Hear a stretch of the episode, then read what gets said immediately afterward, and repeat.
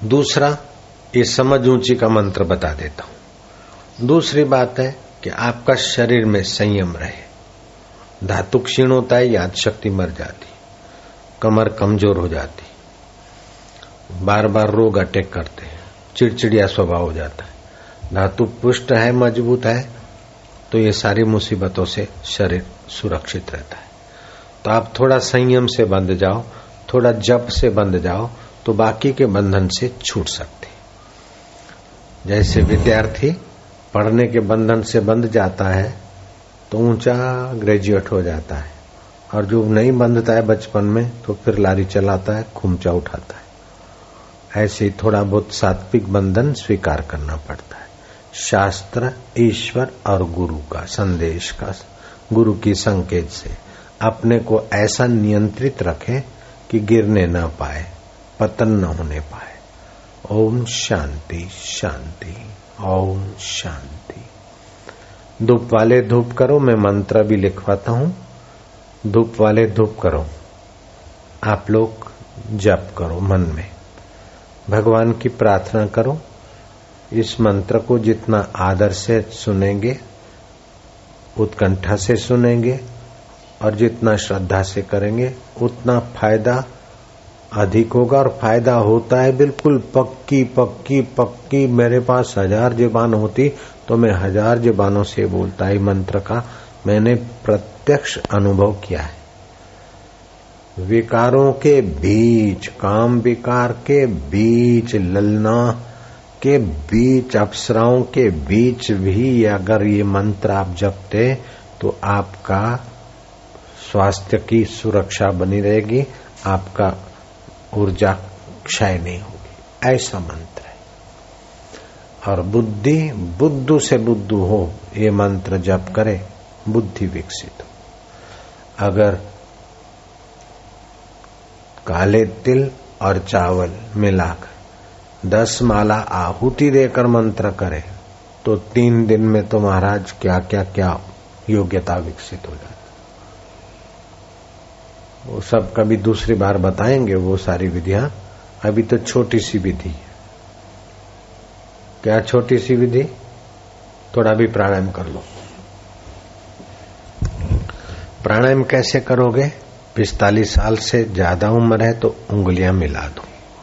कम है तो पहली उंगली अंगूठे के नीचे, तीन उंगली सीधी। ये मंत्र उन्हीं को फ़ायदा करेगा जिन्होंने दीक्षा लिया है।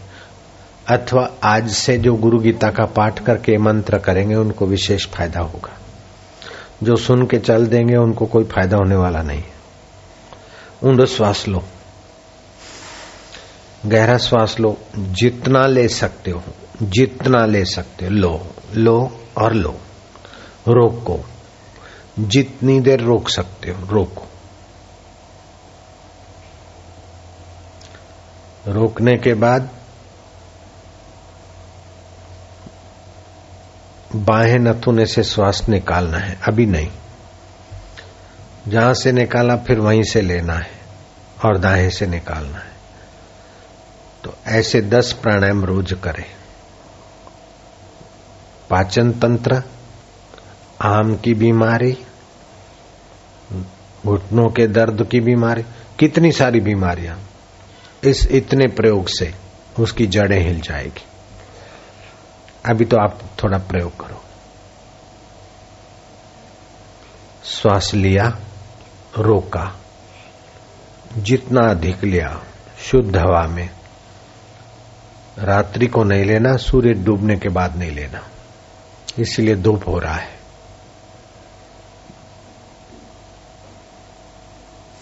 का जब ऐसा करके अगर करते तो तो फिर तन के भी कण बदल जाएँगे। एक तो है संयम करने का, ब्रह्मचर्य में मदद देने वाला मंत्र। इक्कीस बार जपे खाली। और जब पतन हो तो उस समय याद करे इस मंत्र को। डाबे कान में उंगली डालो, जमणे कान, जमणा कान थी सांभो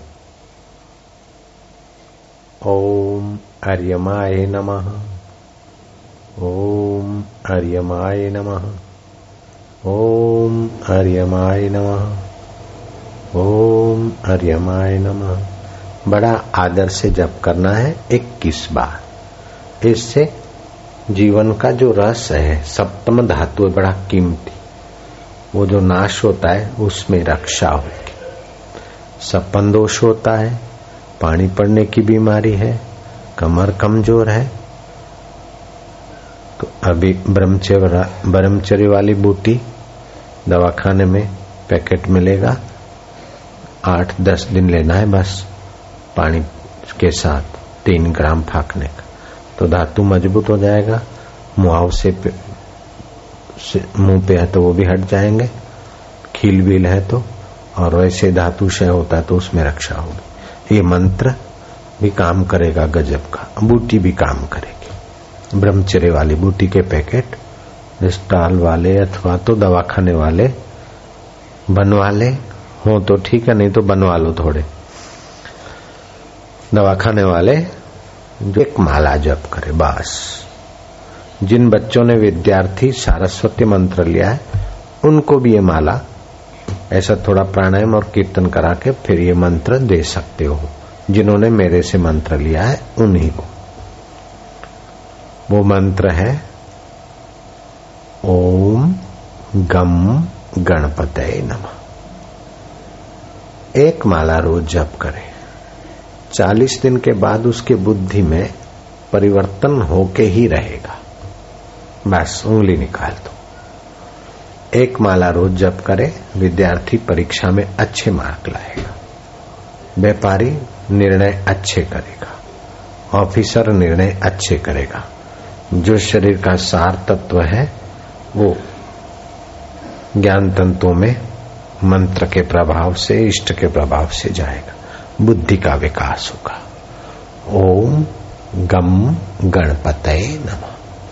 इसी मंत्र की अगर दस मालाएँ जप करता है, और दस माला जपे मतलब एक एक मंत्र पर आहुति देता जाए, तिल और चावल और घी शक्कर मिला अथवा केवल तिल और चावल, काले तिल और चावल।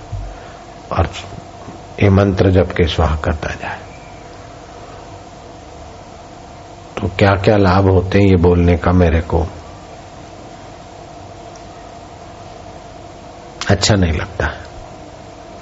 छोटा मोटा तो क्या? राजा राजा का बाप। विघ्न करता है तो बंद हो जाएगा उसका विघ्न करना। वश हो जाएगा।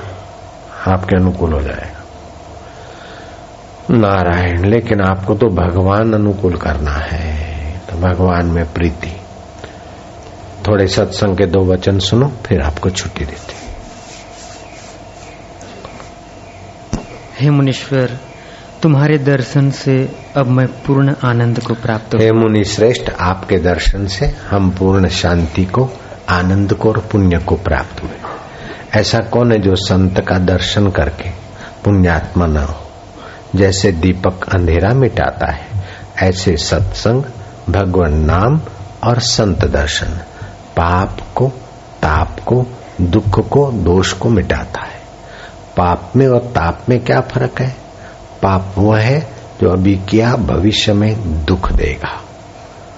और ताप वह है कि भूतकाल के किए हुए पाप अभी हृदय में दुख दे रहे हैं, तपा रहे हैं। तो जिन्होंने फल देना शुरू कर दिया, वो है ताप। और जो फल देंगे, वो है पाप। तो सत्संग से पुण्य कर्म से, दान से पाप मिटता है। तपस्या से पाप मिटता है, लेकिन संत दर्शन और सत्संग से ताप और पाप दोनों मिटते हैं। एक एक कदम सत्संग की जगह पे चल के आते तो एक एक यज्ञ करने का फल होता है। बैठते तो भक्ति योग फलित होता है, सुनते तो ज्ञान योग फलित होता है। सामूहिक कीर्तन करते हैं तो तुमुल ध्वनि वातावरण में पैदा होती है। तो उसमें कैसा भी घोर पातक आके बैठ गया हो तो उसको भी आंदोलन के वाइब्रेशनों का विशेष लाभ होता है। संसार तापे तपता नाम योगो परम औषध। संसार के ताप में तपे हुए जीव के लिए योग परम औषध है। तो ये ऐसा भक्ति योग है। तो जो पहली बार आए, युवा धन पुस्तक ले जाना, सब मिल गया। फिर भी व्यक्ति दुखी रहेगा। सब लुट गया, फिर भी व्यक्ति दुखी नहीं हो सकता। ये परमात्मा का आनंद है। सुखदेव जी महाराज के पास कोपिन पहनने को। तीन टूक कोपिन की भाजी बिना लूण, तुलसी, हृदय रघुबीर बसे तो इंद्र बाप को तो ईश्वर को मरने के बाद पाने की चीज़ नहीं है। कहीं जाकर ईश्वर को पाना है, ऐसा भी नहीं है। बाद में मिलेगा, ऐसा भी नहीं है। वो कभी तुम्हारे से बिछड़ा ही नहीं है। जो बिछड़ जाए वो भगवान का बच्चा हमें नहीं चाहिए। जो आपको छोड़ दे वो ईश्वर नहीं हो सकता है। आपका शरीर आपको छोड़ दे, लेकिन ईश्वर आत्मा आपको नहीं छोड़ता है। पत्नी छोड़ दे, पति छोड़ दे, दुनिया छोड़ दे, शरीर भी छोड़ दे, फिर भी जो आपको नहीं छोड़ता है वो है सदा। जो सदा है वो परमात्मा है। आदि में है अंत में है और अभी है, उसका नाम परमात्मा है। तो शरीर के आदि में तुम्हारा आत्मा तुम्हारे साथ था, तभी शरीर बना। शरीर है, तभी आत्मा साथ है। और शरीर मरने के बाद भी आत्मा तुम्हारे साथ है। जो आत्मा है, वही परमात्मा है। जो घड़े का आकाश है, वही महाकाश है। जो तरंग का पानी है, वही सरोवर का पानी जो ज़ीरो बल्ब में लाइट आ रही है, वही हज़ार वोल्ट के गोले में है। वो वोल्टेज अलग अलग है, लेकिन लाइट वही की वही। मोटर टिल्लू है और सौ हाउस पावर के लेकिन लाइट वही की वही। ऐसे जीव छोटा है, बड़ा है, बुद्धिमान है, बुद्धू है, लेकिन चैतन्य वही का वही। तो आप सबको छोड़ सकते, जिसको नहीं छोड़ सकते, वो है परमात्मा। तो कहाँ रहते हैं? भगवान खुद अपना एड्रेस बताते ईश्वरो सर्वभूता नाम हृदय से अर्जुन तिष्ठते। मैं ईश्वर सबके हृदय में रहता हूँ। वो ईश्वर कैसे है? बोले, सत्य है, चित्त है और आनंद स्वरूप है। सत्य वो है जो सदा रहे। शरीर के पहले, बाद में और अब। चित्त वह है कि जिसकी चेतना पाकर शरीर काम करता है, मन बुद्धि विचार करते और आनंद के अनुकूल वातावरण होता है तो सुख मिलता है, मज़ा आता है। ये ईश्वर की चेतना ईश्वर का अस्तित्व है, इसलिए आनंद आता है। लेकिन बाहर की अनुकूलता से जो आनंद आता है, उसको विषय सुख बोलते हैं। सत्संग ध्यान से जो शांति में और ज्ञान के द्वारा आनंद आता है, वो सीधा आता है। जो सीधा आनंद आता है, वो मुक्त करता है, और जो विषय विकारों से मज़ा आता है, वो आदमी को खोखला बनाता है। तो शास्त्र में लिखा है कि अगर आप अपनी उम्र ठीक रखना चाहें, तंदुरुस्त रहना चाहें तो निद्रा के समय स्त्री है तो पुरुष की पथारी का त्याग करें। पुरुष है तो स्त्री की पथारी का त्याग करें। अपने गले में फूलों की माला है, उसका त्याग करें। और पान, बीड़ा मुँह में है तो कुल्ला करके फिर सोए। अगर स्त्री पुरुष साथ में ही निद्रा करते हैं तो तुम्हारा चुंबकत्व शक्ति नाश होगा, फिर बुढ़ापा जल्दी आएगा, रोग प्रतिकारक शक्ति कमज़ोर हो जाएगी। ईश्वर आपका साथ में होते हुए भी काम विकार, क्रोध, लोभ, मोह के परतों से आपको महसूस नहीं होगा। इन विकारों को हटाने का उपाय क्या? कि आपके जीवन में जो काम अधिक है क्रोध है, लोभ है, मोह है, जो भी आपके जीवन में ज़्यादा तंग करता है। जैसे कोई क्रोधी आदमी है तो उसको ये बूटी डाली हुई चैन में देता हूँ।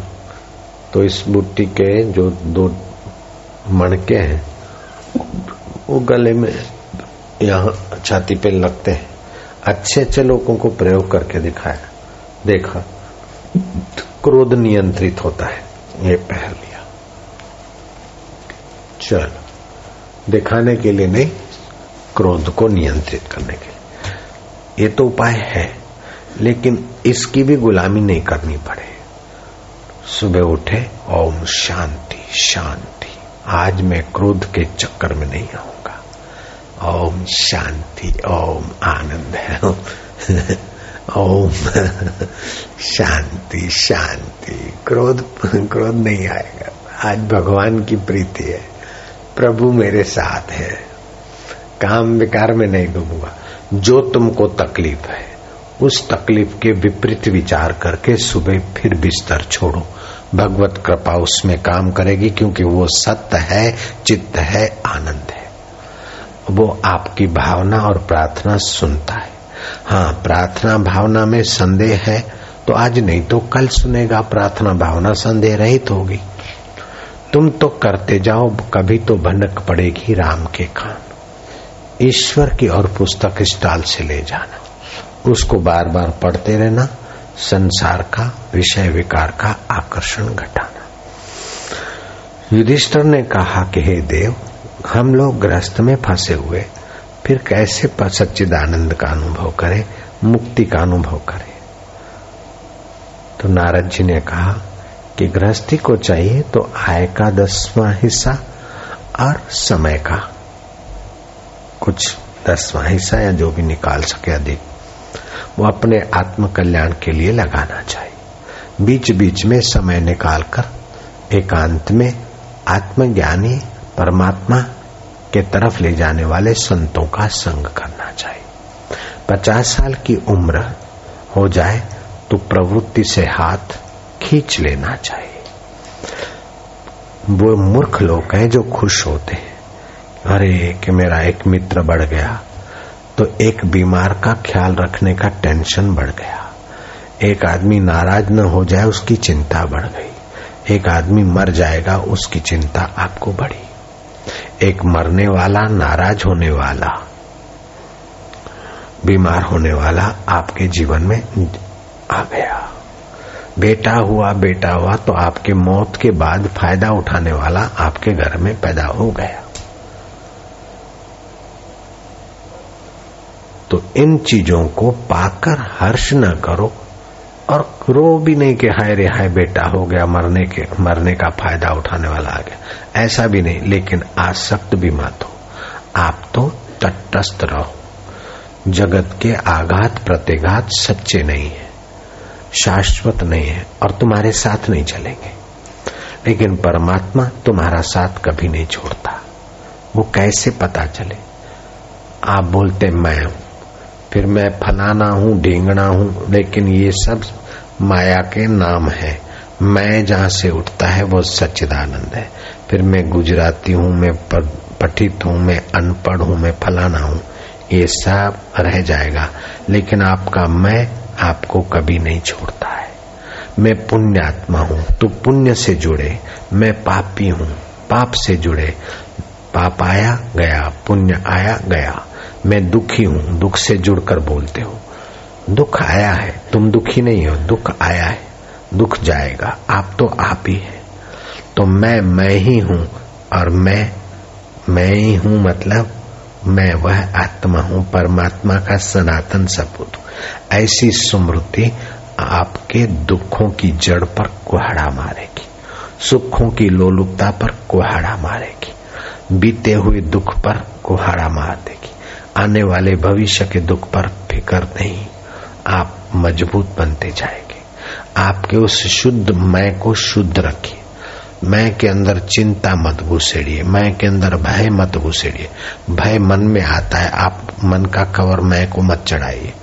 भय आया न था तब भी आप थे। भय मन में आया तब भी आप है। भय चला जाएगा। क्रोध आया तभी आप क्रोध को देखें। तो फिर क्रोध आपको तपाएगा नहीं, खोखला नहीं करेगा। क्रोध आया, तुरंत देखिए कि क्रोध आया। फिर क्रोध करिए, लेकिन क्रोध आपका खून नहीं चलाएगा। काम विकार आया। तिथि, त्योहार, धर्म के अनुकूल, पत्नी, पति, संतान को जन्म देने के लिए व्यवहार करे, लेकिन व्यवहार काल में भी काम विकार के सुख को भी देखिए। ये सुख काम का नहीं है। आपके संयम की शक्ति का हरास हो रहा है, वही सुख है। बाद में होके पड़ेगा ये तो सबका अनुभव है। तो इन विकारों से सुख का संबंध नहीं, सुख तो तुम्हारे संयम का फल है। सुख तो आनंद की किरण वहाँ लगती है, तब आता है। आँखों ने देखा, मज़ा हृदय में आया। कानों ने सुना अच्छा मृदा मज़ा हृदय में आया। जीव ने बढ़िया चखा, मज़ा इधर आया। तो आप मज़े के देने वाले हैं। आप बाहर से मज़ा भरो मत। बाहर से मज़ा भरोगे तो दब जाओगे, थक जाओगे। लेकिन ध्यान करके, जप करके, परोपकार और सेवा करके अपना मज़ा उभारो। जैसे बाहर से पानी डालते बोर में तो आने वाले स्रोतों का पानी बंद हो जाता है और बाहर का पानी स्रोतों में घुस जाता है। लेकिन बोर से अथवा कुएँ से पानी निकालते तो नया आता रहता। ऐसे बाहर से सुख अपने में डालने की बेवकूफ़ी। वापिस सुनता है ध्यान से, क्या बोला मैंने? डालने से आप खोखले हो जाएँगे। सुख लेने की चीज़ नहीं, सुख देने की चीज़ है। मान लेने की चीज़ नहीं, मान देने की चीज़ है। कोई हमारे लिए ऐसा व्यवहार करे, ये आग्रह रखने वाला दुखी रहेगा। हम भलाई का व्यवहार करें। वो ऐसा है, वो ऐसा है, किसी के ऊपर दोष डालना अथवा दोष का चिंतन करना आपकी आत्मोन्नति में हानि इसी का नाम दुनिया है। ये तो भगवान कृष्ण के बेटे थे, कृष्ण के लिए क्या क्या बकते थे? श्री कृष्ण को गालियाँ भी दे देते थे। तो आपका बेटा आजकल ऐसा हो गया तो अब क्या करो? भगवान कृष्ण के बेटों को याद करके अपने हृदय पर संतोष की मलम पट्टी कर दो। पत्नी ऐसा करा, वैसा करा, शिव जी की ऐसी सती जैसी सती। वो भी कभी तो शिव जी की बात मानती, कभी अपने मन की करके मायके चली गई। इसी का नाम दुनिया है। तो अनुकूल आ जाए तो सराहना करके और आसक्ति करके आप उसके अधीन मत हो जाओ। प्रतिकूलता आ जाए तो उस दुख को बड़ा चिंतन करके बड़ापन न दो। आप अपने मय में रहो कि आया गया, चलो होता रहे इसी का नाम दुनिया है। तो अनुकूलता आती है तो आपके सुख की चाह मिटाने के लिए। प्रतिकूलता आती तो सुख की दास्ता मिटाने के लिए। अनुकूलता आई तो आवश्यकता पूरी हो गई। प्रतिकूलता आई तो आपकी सहन शक्ति बढ़ गई। आप साधक बन गए। प्रत्येक व्यक्ति साधक है। जन्म जात साधक है। साधना नहीं करे फिर भी नियम और प्रकृति के डंडे उसे साधना करवाते। सहना ही पड़ता है। ठंडी गर्मी मान अपमान, दुख, सुख और जीवन भर मेहनत, मजूरी, साधना करके इकट्ठा किया, मृत्यु का झटका छुड़ा देता है। फिर दूसरे जन्म में किया, मृत्यु का झटका छुड़ा देता है। अभी जो कमाया है और जो कमाएँगे, अभी जो जाना है और जो जानेंगे, मृत्यु के झटके में छूट जाएगा। लेकिन मैं कभी छूटेगा, मैं मर गया, देवता हो गया, मैं मर गया, दैत्य बन गया। मैं मर गया। राक्षस बन गया। मैं मर गया, बहुत पापी था, मैं पेड़ हो गया। नारद जी का श्राप मिला और हम नल कुबर वृक्ष हो गए। फिर श्री कृष्ण की उखली लगी, हमारी सदगति हो गई। तो करोड़ों जन्मों से, करोड़ों बार आप कई शरीर धारण किए, कई छूट गए, लेकिन अपनी मैं को आप छोड़ नहीं सके। दूषित करने से दूषित शरीरों में मैं गई। अच्छा करने से अच्छे में गई। अब मैं को खोज कर उस मैं को खोजोगे तो परमात्मा मिल जाएगा। परमात्मा को खोजोगे तो मैं मिल जाएगी। बोले, परमात्मा तो कृष्ण है, परमात्मा तो शिव है, राम है।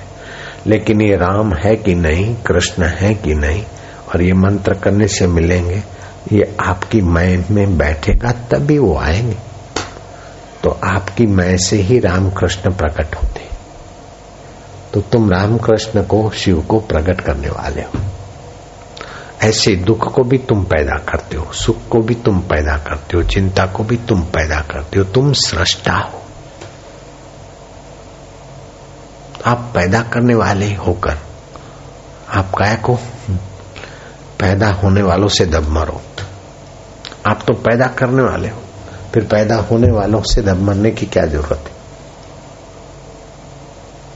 जैसे आपने फैक्ट्री में माल पैदा किया और फिर उसी माल के अंदर आप दब के मरो। पैदा किया, फिर जिसको जहाँ रखना है रखो, जैसा उपयोग करना है करो। पैदा कोई वस्तु की तो उससे दम मरने के लिए थोड़े पैदा की तो इस प्रकार की ऊँची समझ आपको ईश्वर से भी अलग नहीं करने, होने देगी। ये सब हमारा ख्याल है। ओम। तमाम दुनिया है ख्याल मेरा। ओम ओम ओम ओम। तो हे राम जी, ऐसा त्रिभुवन में कौन है जो संत की संगति पाकर निष्पाप न हो, निर्दुख न हो, चिंता भी निर्मुक्त न हो? हे राम जी, ऐसा त्रिभुवन में कौन है जो संत की आज्ञा का उल्लंघन करके और सुखी रह सके? जेको जन्म मरण ते डरे, साध जिना की शरणी पड़े, जेको अपना दुख मिटावे, साध जिना की सेवा पावे। अपना दुख मिटाना है तो साधु की सेवा कर, सच्चे संत की। और सच्चे संत की सेवा क्या है? पैर दबाना, उनको रबड़ी खिलाना, नहीं। संत की आज्ञा मान ले। और आज्ञा क्या है? आज्ञा सम नहीं साहेब सेवा। संत जो रास्ता दिखाते निर्दुख होने का, बस चल दे, हो गई सेवा। मान लिया, चलो। ऐसा सत्संग मिल जाए तो फिर क्या चाहिए?